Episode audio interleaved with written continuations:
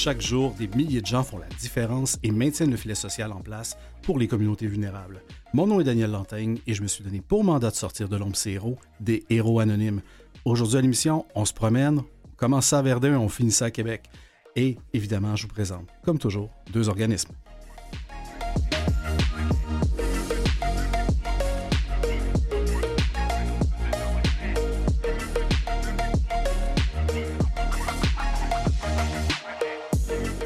Alors, bienvenue au Héros Anonyme. Très heureux de vous retrouver cette semaine. On a le plaisir, comme je disais, de se promener. On va commencer avec Verdun pour la première partie de l'émission.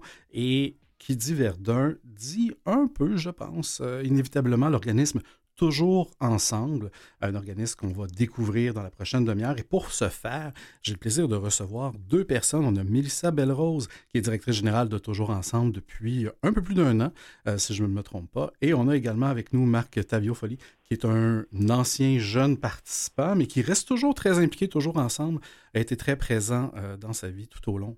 Euh, tout au long de son parcours scolaire et même encore aujourd'hui. Bonjour Mélissa, bonjour Marc Tavio. Bonjour. Bonjour. Très heureux de vous rencontrer, très heureux, euh, évidemment, de donner un peu euh, la parole à Toujours Ensemble. Si vous, bien, euh, si vous le voulez bien, Mélissa, on va, on va faire ça dans l'ordre de la méthode.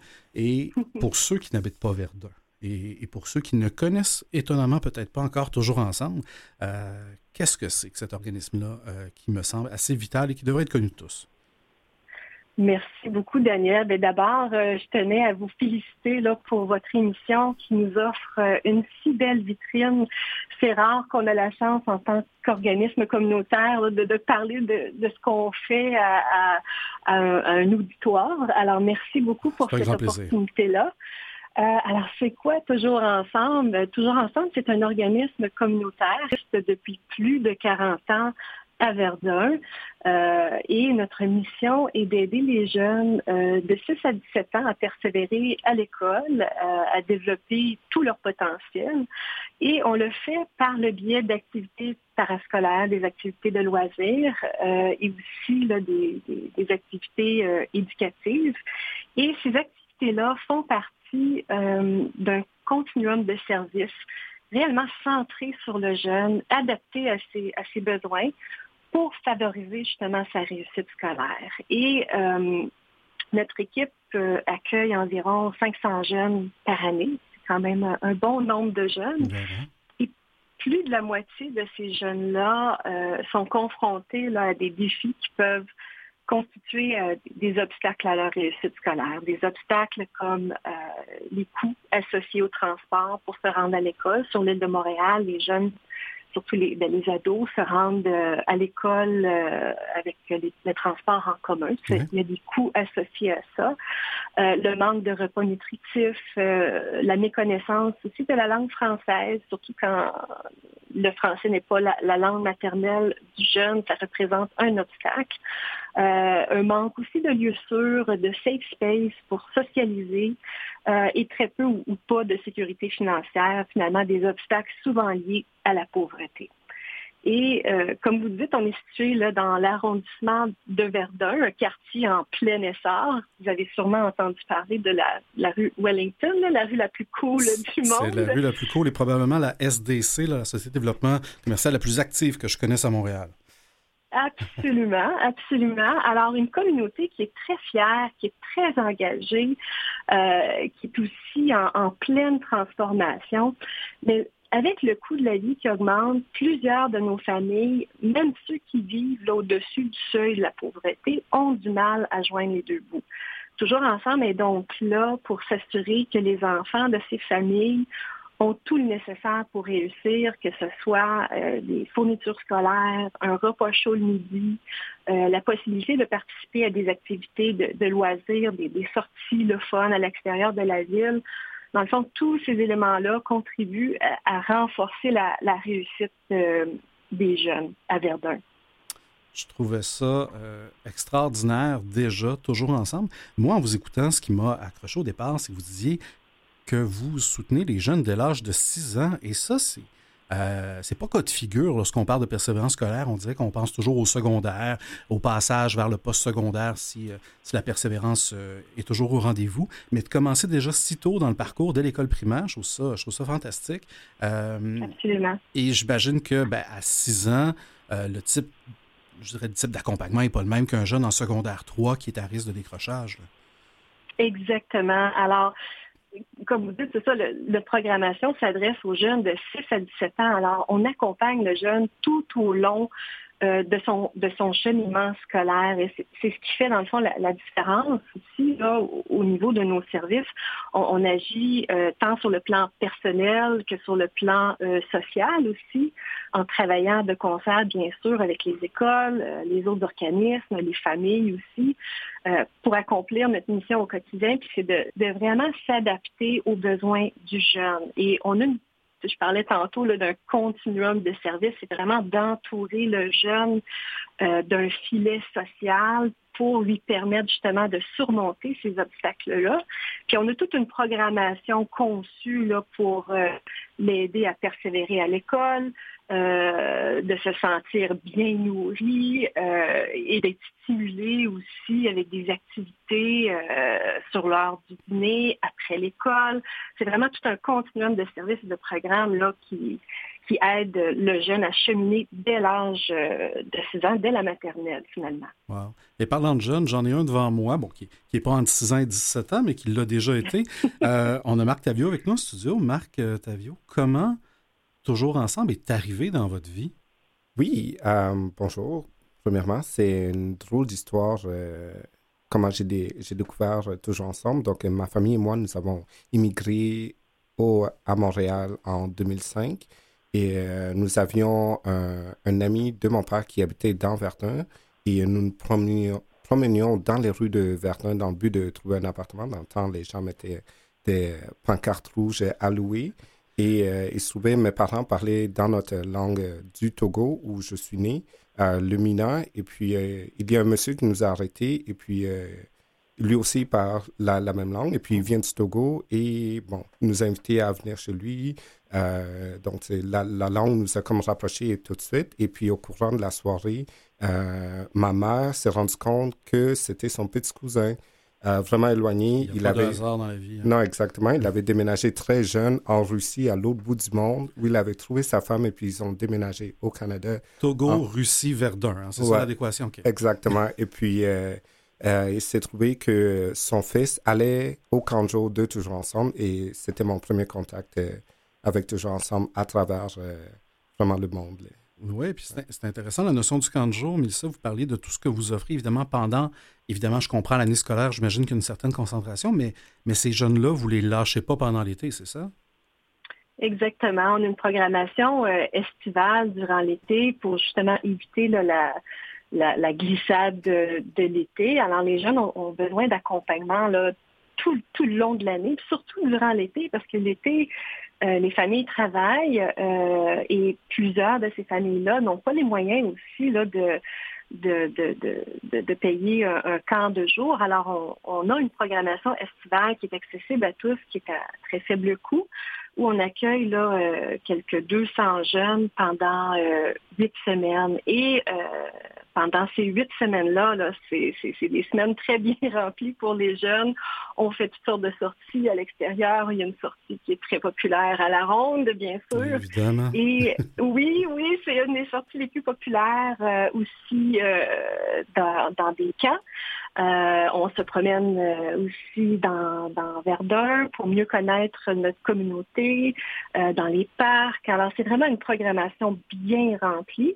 Et c'est une programmation qui inclut aussi un camp linguistique qui s'adresse justement aux jeunes euh, issus de l'immigration euh, qui ont besoin d'un coup de main supplémentaire là, pour euh, s'intégrer dans la communauté et réussir leurs études, leur passage dans le fond de la classe d'accueil à la classe régulière. Alors pendant l'été, on, on, travaille aussi avec, avec ces jeunes-là. Ben, en tout cas, vous me faites regretter dans, le quartier juste à côté, à Pointe-Saint-Charles et non pas à Verdun.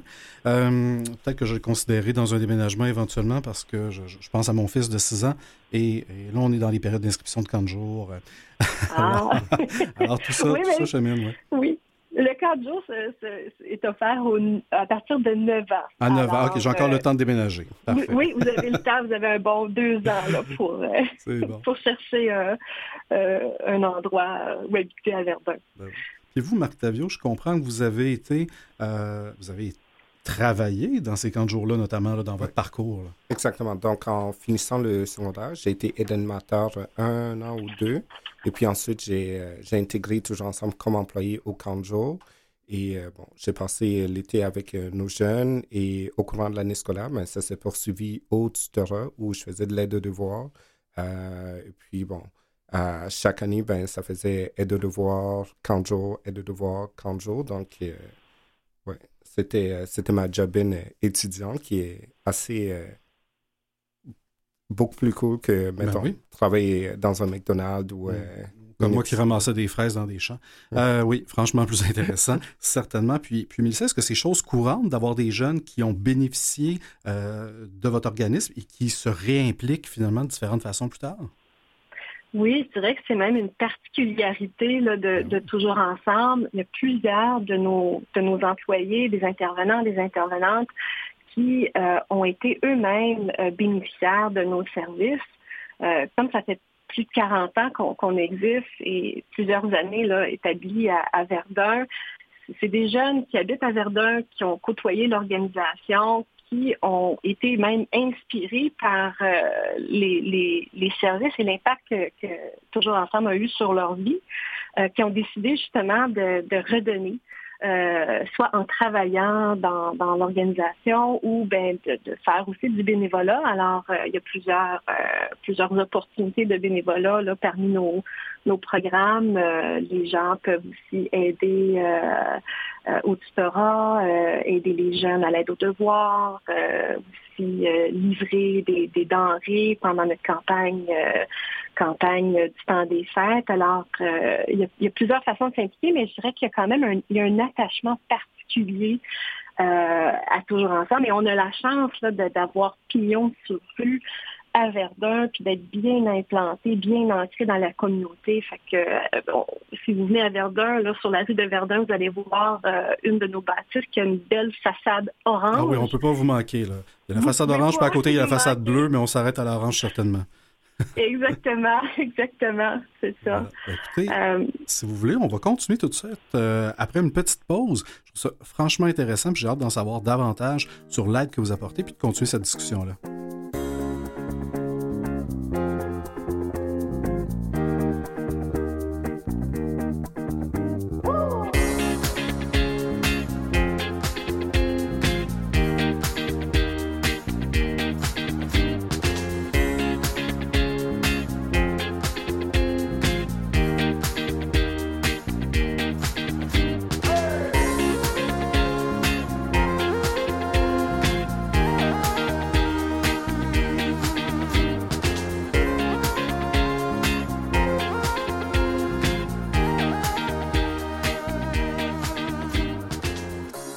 De retour au Héros Anonyme. On est avec Marc Davio Folly et Mélissa Belrose, tous les deux liés de très près à Toujours Ensemble.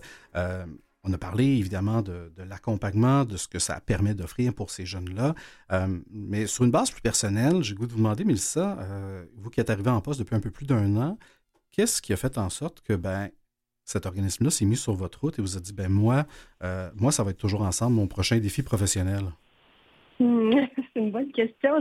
ben, moi-même, j'habite à, Verdun et euh, alors je connaissais, je connaissais toujours ensemble, bien sûr, parce que devant sur euh, Orange, quand je passais devant euh, devant la, la, bâtisse pour aller au métro, pour aller à mon autre travail, je voyais toujours là, des jeunes, puis c'était tellement un milieu dynamique. Et et jeune, j'ai toujours voulu là, travailler dans un domaine qui avait pour but d'aider les gens, à faire en sorte que toute personne, peu importe sa situation, ses défis, euh, ses origines, puisse avoir accès à une éducation de qualité, à un environnement sain et sécuritaire, à un réseau d'entraide. Et, c'est ce que toujours ensemble fait actuellement. Et moi-même, j'ai eu accès à des bourses financières pour compléter mes, mes études euh, postsecondaire. Euh, J'en suis très, très reconnaissante. Ma mère elle-même aussi avait des difficultés à l'école. C'est des troubles d'apprentissage, de l'anxiété. Et mon père n'a pas pu compléter, lui, ses études secondaires. malgré tout ça, mes parents m'ont encouragé à poursuivre mes, études, à persévérer, puis à développer mon autonomie, à aider les, autres aussi à, le faire. Euh, j'ai commencé là, dans, dans, le milieu à non lucratif euh, il y a 20 ans déjà, ça ne me rajeunit pas, mais euh, je ne changerai vraiment rien là, à, mon parcours. C'est un travail qui est absolument merveilleux et le fait de vivre aussi dans, dans cette communauté-là, à Verdun, je suis verdinoise, je vois l'impact immédiat là, sur, sur les jeunes de, de ma communauté et ça fait tellement chaud au cœur. C'est merveilleux à voir. Bien, certainement. Et Marc Tavio, vous, là, qui avez bénéficié de cet organisme-là depuis votre arrivée finalement au Canada, ça, a coïncidé avec tout ça. Euh, aujourd'hui, vous êtes, vous avez diplômé, vous avez votre baccalauréat, vous avez un emploi. Euh, qu'est-ce que toujours ensemble, selon vous, a changé dans votre parcours de vie? Et qu'est-ce qui serait, bon, évidemment, on ne sait jamais, mais qu'est-ce qui aurait pu se produire si toujours ensemble n'avait pas été au rendez-vous?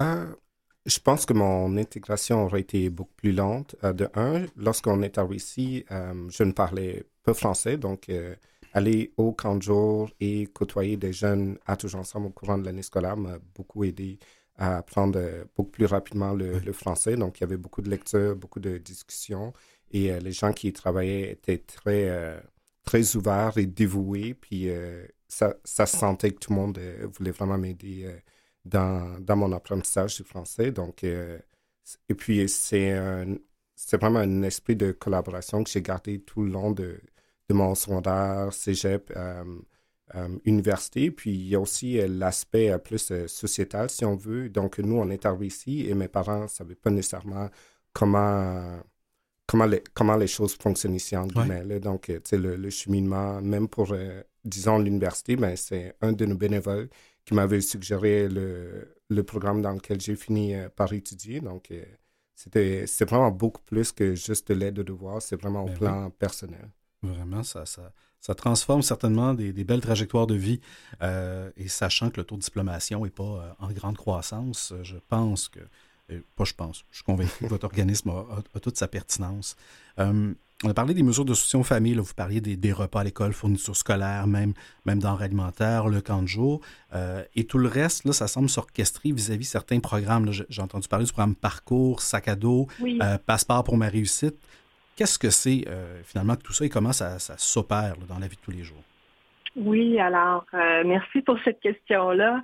Euh, vous avez mentionné le programme Parcours. C'est un programme euh, de loisirs qui s'adresse aux jeunes de, 9 à, 17 ans et ça permet aux jeunes de, de développer leur confiance, leur autonomie, mais aussi un sentiment d'appartenance à leur communauté. Euh, les jeunes participent à plusieurs types d'activités tout au long de l'année scolaire et ces activités-là sont conçues aussi euh, avec les, les avec avec les jeunes. Alors c'est c'est des activités qui, qui, qui, qui veulent faire, qui, qui, sont euh, vraiment conçues là, avec, euh, avec leur aide. Et euh, il s'agit bon, d'ateliers de sciences, de cuisine, des sorties sportives. Puis là, bon, l'hiver, il fait froid, alors c'est le patinage, la glissade. on organise aussi un gala de fin d'année. il y a des projets de voyage aussi à l'extérieur de la ville qui sont très accessibles. Puis je mets beaucoup d'emphase sur l'accessibilité. Euh, parce que c'est très important que ces, sorties-là, euh, qui sont souvent très coûteuses pour une famille là, à faible revenu, c'est très rare qu'on puisse permettre euh, une sortie à l'extérieur de la ville. alors, c'est essentiel pour nous là, que ces, activités-là soient accessibles à faible coût pour, permettre justement aux jeunes en situation de, vulnérabilité d'y participer et de s'amuser et ça, c'est, dans le fond, tout le côté loisir euh, parascolaire. Et il y a aussi des programmes de persévérance scolaire. Alors, sac à dos, qui s'adresse euh, aux jeunes du primaire. On travaille directement avec les jeunes dans les écoles pour euh, les aider à cheminer à travers, à travers leurs études au primaire.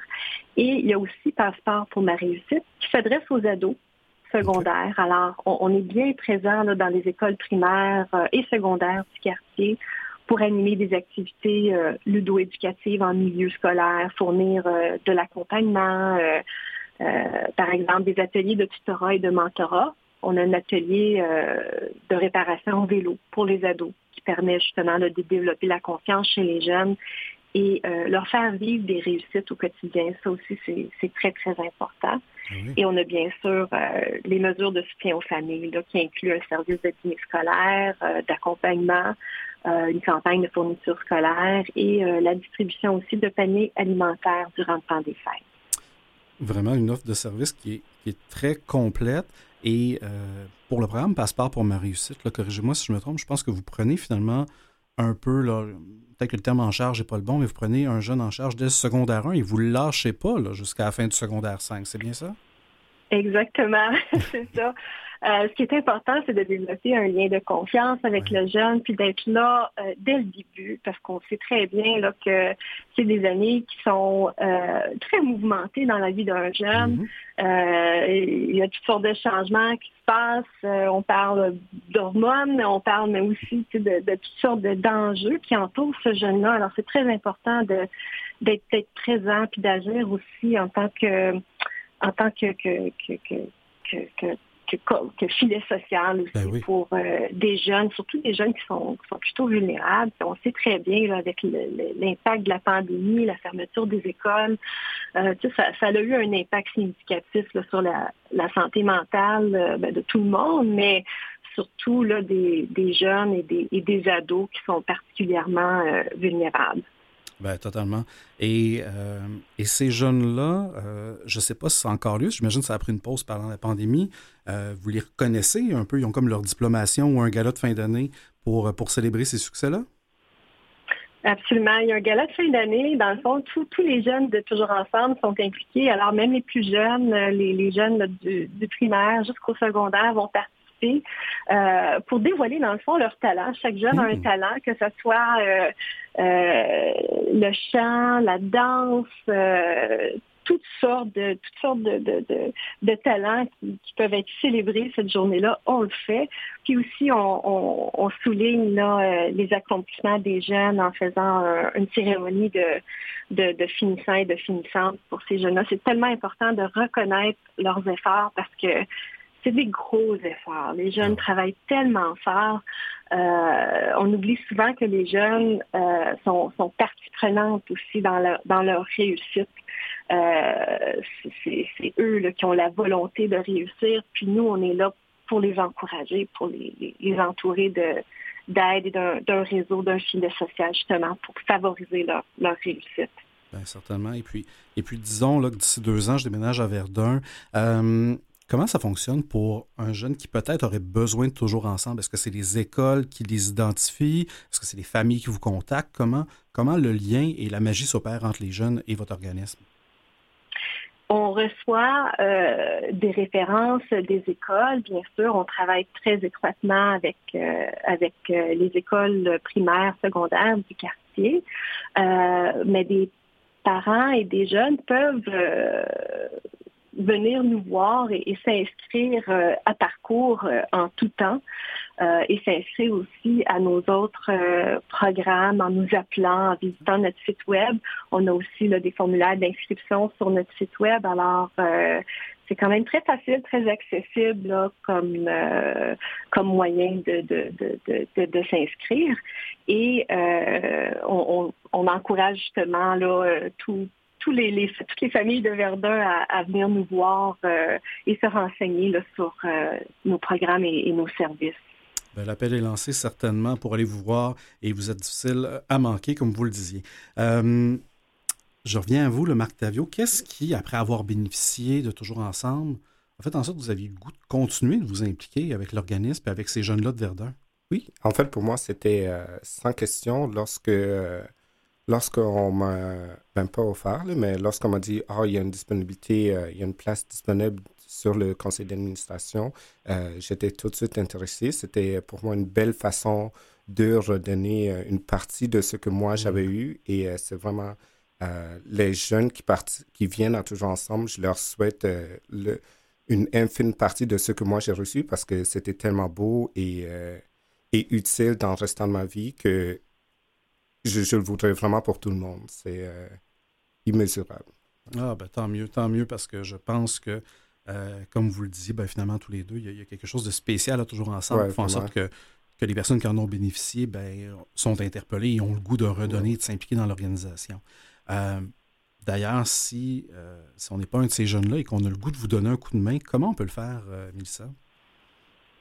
Alors, merci pour cette question-là. Il y a plusieurs façons de, s'impliquer à, Toujours Ensemble. Les, gens peuvent faire un, don en ligne en visitant notre site Internet toujourensemble.org, alors en un mot. Euh, et on offre aussi des, possibilités de, bénévolat, comme je disais tantôt, soutien aux devoirs, distribution de, denrées aux familles et, d'autres, occasions de s'impliquer. Euh, j'inviterais les gens à visiter notre euh, site web et nous trouver aussi sur, sur les réseaux sociaux, sur Facebook et, LinkedIn aussi, pour rester à l'affût de, nos activités. Ben oui, certainement. Puis j'imagine que comme tout, ben c'est ça, comme tout organisme, vous avez probablement une part de financement public, puis peut-être même vous avez toujours besoin d'appui euh, d'appui privé. Si les gens veulent vous soutenir, ils peuvent, j'imagine, aussi le faire sur votre site Web. Oui, oui. Excellent. le, financement demeure toujours un, défi. Ben oui, un défi de tous les jours, certainement. Et considérant ben, euh, que tous les, tous, les, euh, tous les enjeux sociaux ont un peu été exacerbés durant la pandémie, là, ça, ça, ça, a dû augmenter, ça a dû mettre une pression un peu sur votre organisme. Absolument. Et je vais vous demander qu'est-ce qu'on peut souhaiter à Toujours Ensemble pour la suite de son histoire qui a commencé, là, vous disiez, là, il y a à peu près quoi, 40 ans, dans fin des années 70? Oui, ben pour la suite de son histoire, c'est une très bonne question. De continuer à travailler avec euh, les forces vives du milieu pour euh, favoriser la, réussite de, tous les jeunes, euh, pour aider là, les jeunes à, surmonter justement tous les, enjeux sociaux qu'on connaît quand même assez bien avec la pandémie qui a été très, très difficile au niveau de la santé mentale, d'agir ensemble, euh, d'impliquer euh, d'impliquer toutes les instances, les organismes, les écoles, mais aussi les jeunes dans, dans la réussite. Euh, les jeunes, c'est notre avenir, c'est notre avenir, c'est notre présent. Ben Et ça prend euh, tout un village pour, euh, pour le faire. Bien, certainement. En tout cas, Mélissa Belrose et Marc Tavio Folie, le temps passe extrêmement vite en votre compagnie. Si les gens ne connaissaient pas toujours ensemble, j'espère que maintenant, c'est chose réglée. Merci beaucoup de vous être prêté au jeu. C'était un grand plaisir. Les gens, euh, s'ils veulent vous aider ou qui veulent en savoir plus sur l'organisme, peuvent aller visiter toujourensemble.org ou appeler au 514-405-3199. On invite aussi les gens à vous suivre sur Facebook et LinkedIn. C'est un immense plaisir de vous recevoir. Je vous souhaite bon succès pour la suite. À vos l'écoute, on se retrouve dans quelques instants. Vous écoutez Les Héros Anonymes avec Daniel Lantaigne. Eh bien oui, comme la voix vient de le dire, vous écoutez les héros anonymes de retour pour euh, ce deuxième organisme. On se déplace dans la belle région de la capitale nationale pour découvrir un organisme euh, que je trouve extraordinaire, que je connais depuis, euh, depuis quelques années déjà. Et pour ce faire, on, ben, on, va, on va en parler avec la personne qui connaît très très bien cet organisme-là, sa directrice générale, Nancy Saint-Pierre. Bonjour Nancy Saint-Pierre. Bonjour, bonjour. Merci de l'invitation. Grand plaisir. L'organisme bénévole d'expertise, je goûte dire le le nom donne un peu le punch, mais en même temps, euh, le bénévolat d'expertise, c'est peut-être pas tout à fait clair pour le commun des mortels. Alors, on peut peut-être commencer déjà par, par expliquer ce que c'est que, ben, à la fois l'organisme, puis à la fois ce qu'est du bénévolat d'expertise. Bien, bénévole d'expertise, euh, ça dit, on offre du bénévolat qui, est, euh, qui offre une expertise professionnelle. Alors, à bénévole d'expertise, c'est du bénévolat de compétences. Notre objectif, c'est d'outiller, de former, encadrer, soutenir les dirigeants des organismes, c'est-à-dire les conseils d'administration ou les directions générales, pour les aider à prendre les meilleures décisions administratives, de passer le moins de temps possible, mais de plus grande qualité, prendre les bonnes décisions, puis être en mesure de pouvoir euh, offrir davantage de services à leur population euh, vulnérable. Alors, nous, on s'occupe d'aller chercher des bénévoles experts, c'est-à-dire euh, des gens qui détiennent une expertise dans l'un de nos neuf champs d'expertise, puis qu'on on les forme, puis ensuite, on vient les jumeler avec un organisme qui a un besoin. Donc, on est loin euh, de quand je vais faire du bénévolat, disons, de trier des denrées alimentaires, des denrées alimentaires, pardon, pour la période des fêtes. Là, on n'est vraiment pas dans cette sphère-là du bénévolat. Non. Alors, euh, dans le bénévolat de compétences, c'est du bénévolat qui est ponctuel. C'est du bénévolat qui... Le bénévole qui s'inscrit chez nous... Euh, on, s'engage à lui offrir minimalement un mandat durant l'année. S'il est prêt à en prendre d'autres, bien sûr qu'on va lui en confier ben d'autres, mais euh, c'est pas du bénévolat à toutes les mardis deux heures non plus. Ça va être une période de temps, un 10, 15 heures sur une période de trois mois, quatre mois. Euh, ça va être de faire une planification stratégique, d'accompagner un organisme dans la rédaction d'une politique interne, euh, de revoir les états financiers, mieux les comprendre puis mhm. les vulgariser. Ah, wow! C'est super intéressant ce que vous offrez. Puis, je regardais la, je pense qu'il y a une vidéo sur votre site web, vous dites que le, bénévole ne le fait pas à la place de l'organisme, mais vient un peu accompagner l'organisme pour qu'il pour qu'il soit en mesure éventuellement de le faire. C'est un peu, c'est un peu comme un coach professionnel, un peu dans le fond, de bénévolat d'expertise. Vraiment. Puis notre objectif, c'est vraiment de d'être en transfert de connaissances pour amener l'organisation à prendre toute l'autonomie possible de son organisation dans son entièreté. On peut pas être bon dans tout. Euh, il y a on peut pas, ça peut pas être facile dans tout, mais quand on a un bon coach avec nous pour nous accompagner à prendre les bonnes décisions, euh, ça nous donne confiance, ça nous donne des ailes, mais surtout ça nous donne des, encore plus d'autonomie dans la gestion de notre organisation. Bien, ça, c'est clairement, sûrement extrêmement apprécié des organismes qui en bénéficient, sachant qu'ils ont souvent ben, ben, des ressources limitées. Et des fois, ben, c'est des gens qui se retrouvent chefs d'orchestre et doivent jouer de tous les instruments. Et comme vous le dites, on peut peut-être pas être bon avec tout, euh, ou du moins avoir une facilité avec tout. Mm-hmm. Donc, ce renforcement des capacités, un peu que vous venez, vous venez faire, est extraordinaire. Bénévole d'expertise, c'est un organisme qui existe depuis, je me, trouvais, me souviens bien, à peu près 10 ans.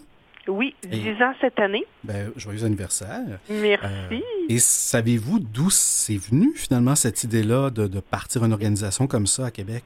Bien sûr. Euh, c'est en 2010 environ euh, plusieurs personnes du milieu, autant du milieu communautaire, philanthropique, puis des affaires, qui se parlaient, qui avaient l'occasion de se réunir, disaient on a un vide de service. Comment le faire, puis le répertorier, puis s'assurer qu'il y avait un, un, encadrement à ce type d'engagement-là? Parce qu'il se faisait, mais dans un volet informel.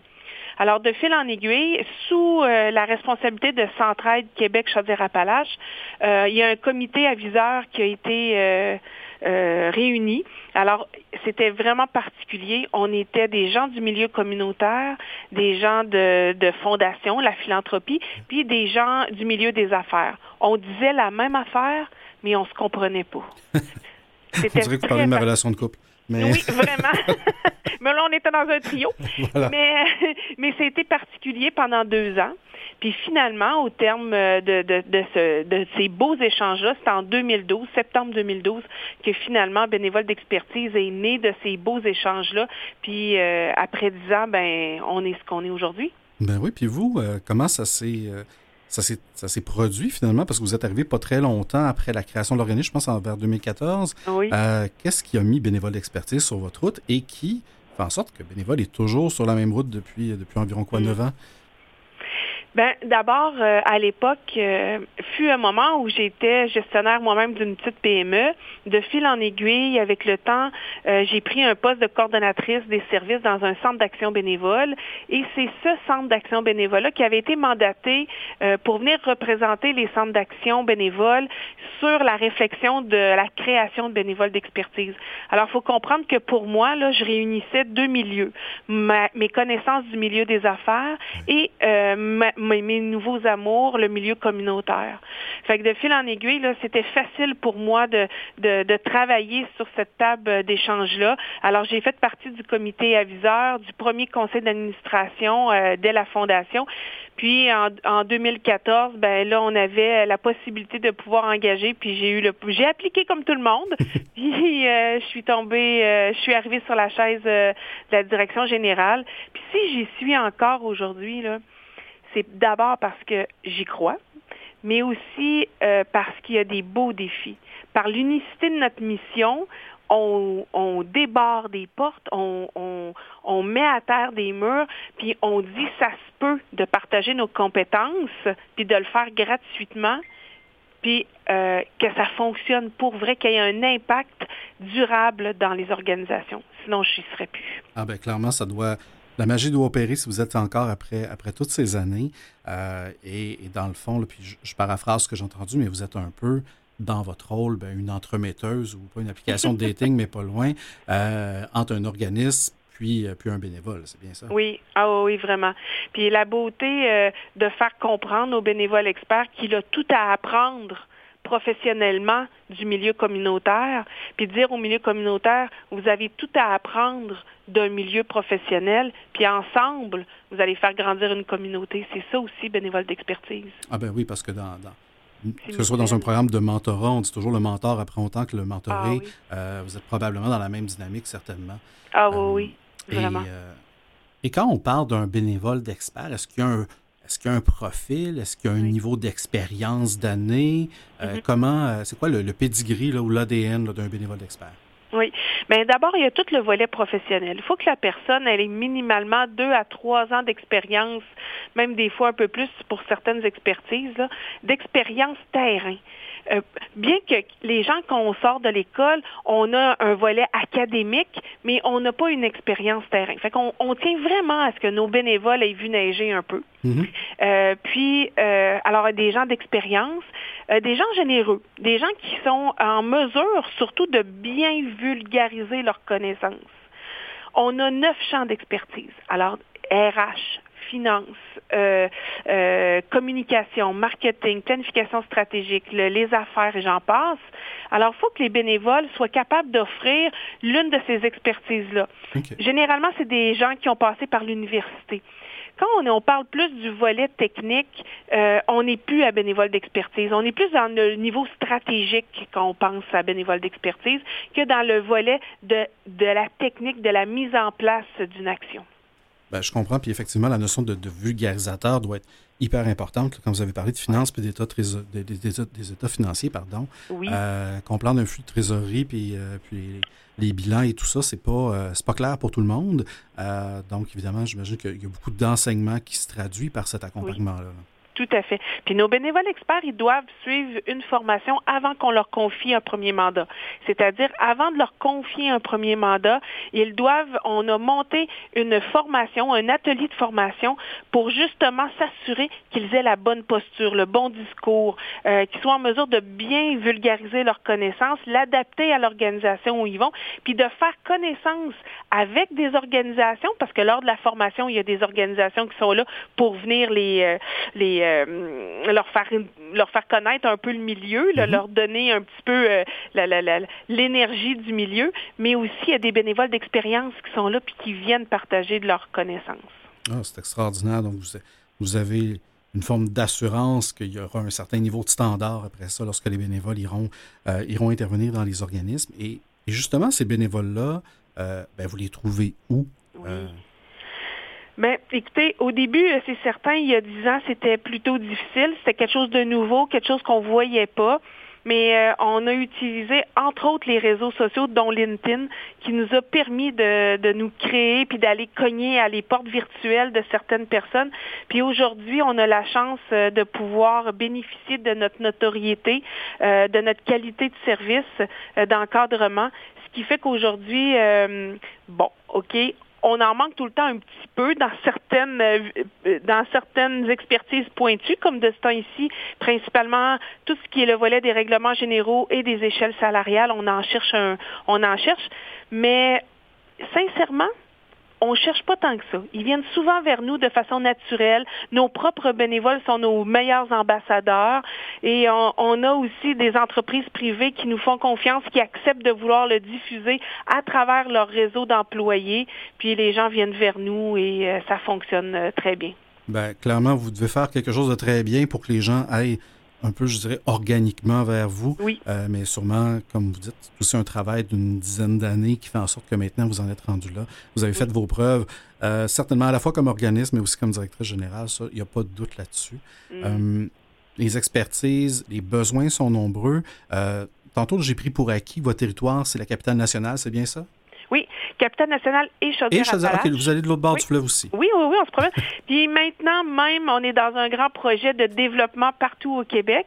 Et euh, ça va être la région de l'Estrie euh, par laquelle on va commencer. Alors, dès le, le, mois d'avril, il y a un travail qui commence à se faire euh, de déploiement avec le milieu. Alors, effectivement, qu'on va travailler euh, avec les organisations du milieu pour implanter le service de bénévoles d'expertise en Estrie. Mais actuellement, même les organisations qui appellent de partout au Québec, on va répondre à leurs besoins. S'ils ont un numéro de charité, ce sont des organismes, de, des organismes de charité. Ah, mais c'est extraordinaire parce que vous n'êtes pas, euh, vous êtes pas nombreux, les organismes qui font du bénévolat d'expertise au Québec, je présume. Non, il n'y en a pas beaucoup pour pas dire. Euh, il y aurait une organisation dans l'anodière, mais sinon, le bénévolat de compétences, euh, c'est une niche très unique. Euh, puis ben on, la, on essaie de la porter depuis dix ans, puis surtout de, de, créer des petits avec ça, parce que le besoin n'est pas juste sur Capitaine National Chaudière-Appalaches, il est dans toutes les organisations au Québec.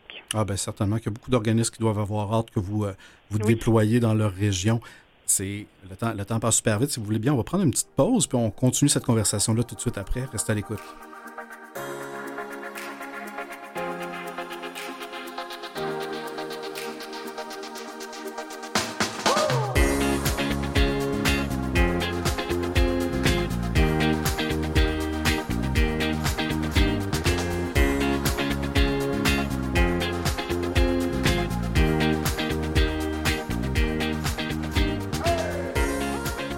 On est de retour à l'émission Les Héros Anonymes. On poursuit la discussion avec Nancy Saint-Pierre, qui est directrice générale de l'organisme bénévole d'expertise, présente Québec Chaudière-Appalaches, prochainement inscrit, bientôt tout le Québec, c'est peut-être tout le monde. Euh, vous avez, on, a parlé beaucoup ben, du profil du bénévole, puis on a abordé brièvement ben, les organismes pour qu'un organisme puisse avoir, je, veux dire, la chance puis le privilège de recevoir ce bénévole-là. Euh, c'est quoi les critères? Parce que j'imagine que ben, pas une entreprise privée qui est en mesure de se payer un, spécialiste en planification stratégique qui vous appelle. Mm-hmm. Mais il faut savoir que d'abord, le service à bénévole d'expertise, si on parle d'une planification stratégique, il faut savoir que c'est l'organisation qui tient le crayon. Alors, l'organisation doit vraiment avoir une volonté de vouloir embarquer dans une démarche à bénévole d'expertise. Euh, il faut que le conseil d'administration et la direction générale euh, fassent une résolution puis qu'ils disent ensemble, on veut changer quelque chose ou on veut améliorer quelque chose dans mmh. notre organisation. Fait qu'il faut que ça soit vraiment une volonté. Puis comme on l'a dit tout à l'heure, on est dans un transfert de connaissances. Alors, le bénévole expert, il agit vraiment comme un coach. Il est assis sur, le siège à côté. Alors, l'organisation, elle, est à vocation sociale. Elle a un défi euh, X de gestion. Alors, le bénévole, nous, à bénévole d'expertise, on, on analyse son besoin, on s'assure qu'elle a les éléments gagnants pour le réaliser, ce, défi-là, puis euh, ensuite, on vient lui, euh, lui jumeler un bénévole expert. Non, mais c'est intéressant la posture, puis s'assurer que tout le monde... Euh, tout le monde soit à la même place, incluant le conseil d'administration. Là. je, trouve ça, je fort intéressant comme démarche. Et ben, ces organismes à vocation sociale-là, je me dis qu'il faut être un OBNL ou un organisme de bienfaisance pour, pour être éligible également? Oui, absolument. Alors, euh, sur Capital National Chaudière-Appalaches euh, et partout au Québec, il faut que l'organisation soit à vocation sociale avec un numéro de charité. Dans certains lieux, comme dans la ville de Québec, dans la ville de Lévis, parce qu'on a des ententes avec les villes, là, on va élargir, on va faire les sports, les loisirs, la culture on va aller plus grand à ce moment-là. C'est une question de financement. Ben oui, j'imagine. Oui. Euh, j'imagine certainement. Puis, ben, parlons-en du financement. Tiens, vous m'amenez là, là euh, directement. Comment, comment toute cette belle magie-là de bénévolat d'expertise peut opérer financièrement parlant? Hmm. Ben, si on n'avait pas Centraide Québec Chaudière-Appalaches, on pourrait même pas se parler aujourd'hui. C'est vraiment lui qui a mis les premiers sous euh, à la mission alors, euh, bénévole d'expertise, c'est tout près de 500 000 dollars par année. Euh, on a la grande chance que Centraide nous en donne 117. Et le reste, euh, bénévole d'expertise va le chercher par une campagne de financement, par des partenaires, par des ententes avec les villes ou les MRC. mais sinon, par notre unicité, encore une fois, on n'a pas encore la chance d'être soutenu par euh, les instances gouvernementales. Fait que bénévole d'expertise euh, réussit à rouler sa bosse depuis euh, dix ans par notre notoriété, notre campagne de financement, puis s'entraide. Mais quand même, c'est un défi, c'est un, défi de tout bon organisme, là, on peut se le dire, mais avec, avec quand même pas mal d'argent à aller chercher pour boucler votre budget. Et, et donc, ben, c'est extraordinaire. Les gens, les gens lorsqu'ils donnent la Centraide de Québec, Chaudière-Appalaches, maintenant savent qu'il y en a une partie qui s'en va chez Bénévoles d'expertise. Les gens peuvent vous aider, évidemment, en devenant bénévole si, si, s'ils ont les, s'ils remplissent les critères, évidemment, pas juste euh, pas juste d'avoir de la volonté, il faut aussi avoir une expertise. Mm-hmm. Euh, et, j'imagine qu'il y a d'autres façons de vous soutenir comme organisation en participant notamment à vos événements. Euh, oui. Alors, au mois d'avril prochain, le 28 avril, ça va être notre campagne de financement. Alors, une grande fête qui, qui va être annoncée. Si on va sur nos réseaux sociaux, vous allez la voir sur notre site Internet aussi. Elle est déjà annoncée. Parce qu'il faut savoir que nos services, puis pour le conseil d'administration de bénévoles d'expertise, c'est on veut s'assurer que les services demeurent gratuits pour les organismes. Ça coûte rien aux organisations de faire affaire avec bénévoles d'expertise. Le membership est gratuit et les services sont oh, gratuits. Faites bien de le nommer parce que. Oui, parce que c'est important pour nous. C'est euh, euh, un cheval de bataille, je pourrais dire, que le conseil d'administration tient à garder. Alors, c'est la campagne de financement qui nous permet de pouvoir maintenir ces services gratuits. Ben écoutez, j'espère que les gens vont répondre présents à cette campagne-là. Euh, puis à vos différents événements, j'ai eu le plaisir d'y participer d'une certaine façon en étant un, prix à l'encan. Je ne sais pas trop comment me définir dans tout vrai. ça. Euh, passée, oui, oui, Exactement. coach à l'encan. Exactement. Donc, donc, les gens peuvent avoir accès aussi à différentes expertises à travers, en tout cas, ce, volet-là de votre financement. Euh, c'est franchement une, belle démarche et c'est hyper intéressant ce que vous offrez là. Merci. Qu'est-ce au-delà du financement, c'est quoi les défis en ce moment auxquels vous faites face comme organisation? S'il y ben, en ben, a, parce que tout va bien. Euh, Mais je dirais le plus grand défi, c'est ce qui reste, euh, qui, est, notre, euh, notre fragilité actuellement, va rester le financement. La reconnaissance gouvernementale de notre impact. le fait que bénévoles n'a pas encore de soutien euh, qui provient du gouvernement, c'est quand même majeur. Euh, tantôt, je le nommais, euh, ce qui est récurrent, c'est Centraide. Le reste, il est annuel. Alors, il faut toujours aller chercher notre argent. ça, c'est la, c'est ce qui met toujours un frein à notre développement puis à aller plus loin. Ça nous donnerait des ailes, c'est certain. Mais le jour qu'on aura la reconnaissance du gouvernement, je penserai à prendre ma retraite. Parfait. Ben écoutez, je ne sais pas si je dois vous souhaiter que le gouvernement réagisse rapidement ou que ça prenne un certain temps, parce que clairement, vous êtes vous êtes certainement la femme de la situation à la barre de cette organisation-là. Merci, c'est bien gentil, mais BE est solide. Ah ben tout à fait. Oui, oui, vraiment. Et, je dois vous avouer en toute humilité, avant, avant de, de creuser davantage qui était bénévole d'expertise, ben, je pensais que vous étiez déjà une organisation nationale. Donc, clairement, vous avez aussi une belle, une belle visibilité et beaucoup d'amour de gens qui ne sont pas exclusivement dans la région de la capitale nationale, Chaudière-Appalaches. Oui, parce que maintenant, nos bénévoles viennent de partout au Québec. Si on pourrait, si on peut dire que la COVID a amené quelque chose euh, de positif, c'est bien ça. C'est de nous ouvrir à dire, ben, pourquoi pas prendre un bénévole qui est à Montréal pour répondre à une organisation à Québec? Parce que finalement, tout, tout se faisait en virtuel. Alors même quand il était à deux coins de ben rue. Alors, euh, ça nous a permis maintenant de pouvoir rayonner à la grandeur de, la province pour aller chercher des bénévoles partout, puis de dire, ben, pourquoi pas qu'on n'accueillerait pas les autres organisations aussi. Ben oui, pourquoi pas. Certainement, si vous avez la capacité, pourquoi Et euh, ben justement, que ce soit un organisme qui a besoin de soutien en bénévolat d'expertise ou un, prétendu euh, bénévole, comment ils font pour, euh, ben, pour que tout ça puisse peut-être se passer? Ils vous contactent tout simplement? Ou euh, oui, il peut nous contacter par téléphone. Les gens, souvent, vont prendre le téléphone, vont poser des questions. Mais sinon, quand la démarche, ils sont certains, c'est sur notre site Internet. Alors, il y a un espace vraiment, l'espace organisme et l'espace bénévole. Puis lorsque vous allez dans, dans ces volets-là, vous allez dans le formulaire et procédures puis vous allez avoir toute la démarche. Alors, il y a, pour les bénévoles, bien entendu, un petit formulaire à remplir avec leur CV à nous envoyer. Et pour l'organisation, un petit formulaire à remplir, puis de nous envoyer leur résolution du conseil d'administration. Ah, ben Une fois que nous, on reçoit ça, c'est notre collègue Nadia qui analyse euh, les dossiers, puis elle communique avec euh, chacune des candidatures qui rentrent, que ce soit des bénévoles ou des organisations. Alors maintenant, je, sais que chez Bénévole d'expertise, il y a une Nancy une Nadia. Est-ce que vous êtes une grande équipe pour réussir à, créer tous ces maillages-là? On est six en équipe permanente. OK, quand même. Oui. Alors, on a trois coordonnatrices. Ce sont elles principalement qui font, euh, qui, font les jumelages entre les organismes et les bénévoles, qui rencontrent puis qui analysent le besoin de l'organisation, qui rencontrent les bénévoles pour bien situer leur expertise, leur personnalité, puis faire les bons matchs.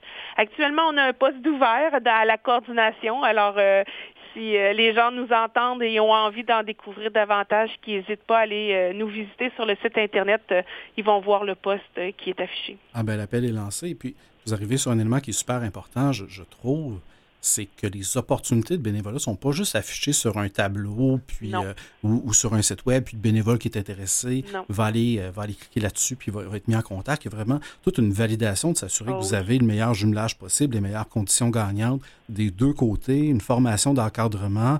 Donc, on n'est pas juste sur un babillard d'offres euh, de bénévolat. Oh non, assurément pas. Puis, je vous dirais même que lorsque le mandat il est terminé, il est évalué aussi, autant de la part du bénévole que de l'organisme.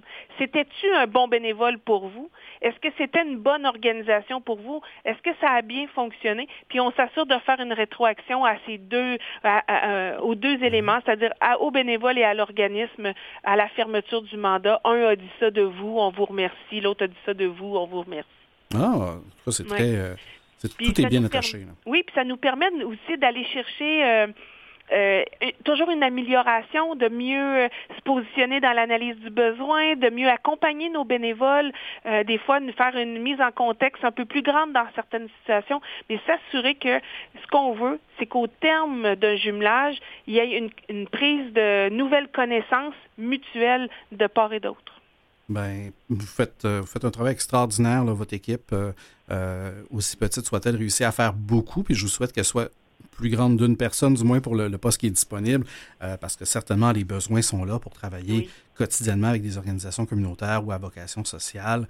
Euh, ben, eux-mêmes font face à une pénurie de bénévoles. Hein. Ils, ont, ils ont un peu déserté, puis pas nécessairement de bénévoles d'expertise quand, quand, je parle des organismes, mais les bénévoles terrain ont déserté un peu avec la pandémie, mais évidemment, ça, allait de soi. Souvent, c'est des gens qui étaient un peu plus âgés, donc plus fragiles par rapport à la COVID. Euh, de votre côté, pénurie de main-d'œuvre, je dis toujours pénurie de main-d'œuvre, souvent, c'est une pénurie à la fois de main-d'œuvre rémunérée et bénévole. Est-ce que vous avez vécu ça ou, tout se passe quand même relativement bien? Au début de la COVID, ça a été majeur, on s'entend. Les gens qui venaient faire de l'action puis que c'était de rencontrer des gens.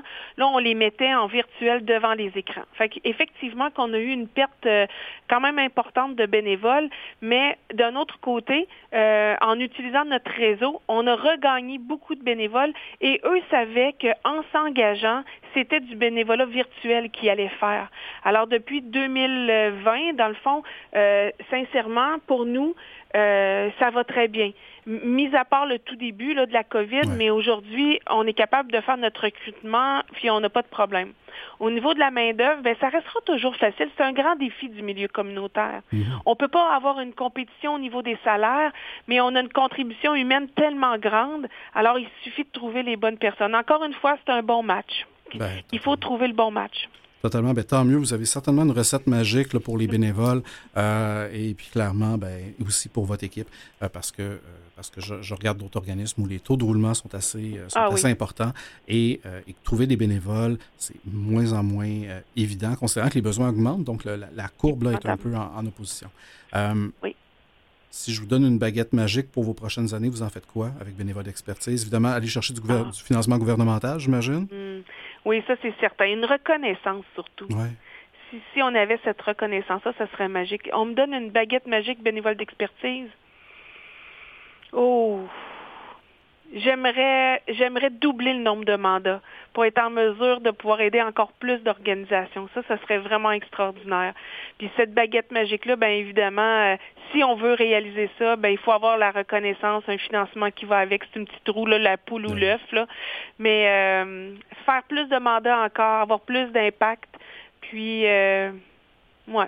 Je pense que ce serait ça. Ben, je vous le souhaite, qu'il y ait une baguette ou qu'il n'y en ait pas. Je souhaite que que tout ça se réalise et que vous continuez de faire euh, ben, des jumelages qui profitent, oui, aux organismes, oui, aux gens qui ont donné de l'expertise, mais qu'ultimement profitent à l'ensemble de la société. Euh, évidemment, par ricochet, le temps a passé très, très vite. Je vous remercie beaucoup, Nancy Saint-Pierre, de vous être prêtée à l'exercice. C'était une rencontre extrêmement agréable et extrêmement intéressante pour en apprendre plus sur l'organisme qui est bénévole d'expertise. Un grand merci de cette vitrine euh, cet après-midi. je suis bien contente. Ben, plaisir partagé. Les gens qui veulent en savoir davantage sur Bénévole d'expertise, je vous invite à me rendre, à vous rendre plutôt vous sur, le site qui est bénévole au pluriel-expertise au singulier.com ou vous pouvez également appeler au 418 914 5589. Merci beaucoup, Nancy Saint-Pierre. Ce fut un immense plaisir, comme je disais. Je vous souhaite évidemment le meilleur des succès pour la suite, pour vous et pour votre organisme. Bien, merci beaucoup, puis au plaisir. Merci du beau travail que vous faites. Merci, c'est très gentil. C'est déjà tout pour aujourd'hui. Merci à, nos précieux invités de Verdun jusqu'à Québec. Merci à Mathieu Tessier à la mise en onde, Catherine Bourderon à la recherche, et vous qui êtes à l'écoute et que vous êtes arrêté sur notre émission, bien, merci d'avoir pris le temps de découvrir ces deux organismes qui, je l'espère, bien, maintenant n'ont plus de secret pour vous. Alors peut-être pourrez-vous les soutenir, vous impliquer ou à l'inverse, voir en bénéficier. Alors quoi qu'il en soit, je vous donne évidemment rendez-vous comme à l'habitude la semaine prochaine, même heure, même poste, alors que je vous ferai découvrir deux autres héros anonymes. Et savez-vous, notre émission est disponible, oui, sur le site de Canal M, mais également sur les différentes plateformes de balado, iHeart Radio, Spotify, Google Podcasts et Apple Balado. Alors je vous dis à la semaine prochaine. Bonne semaine.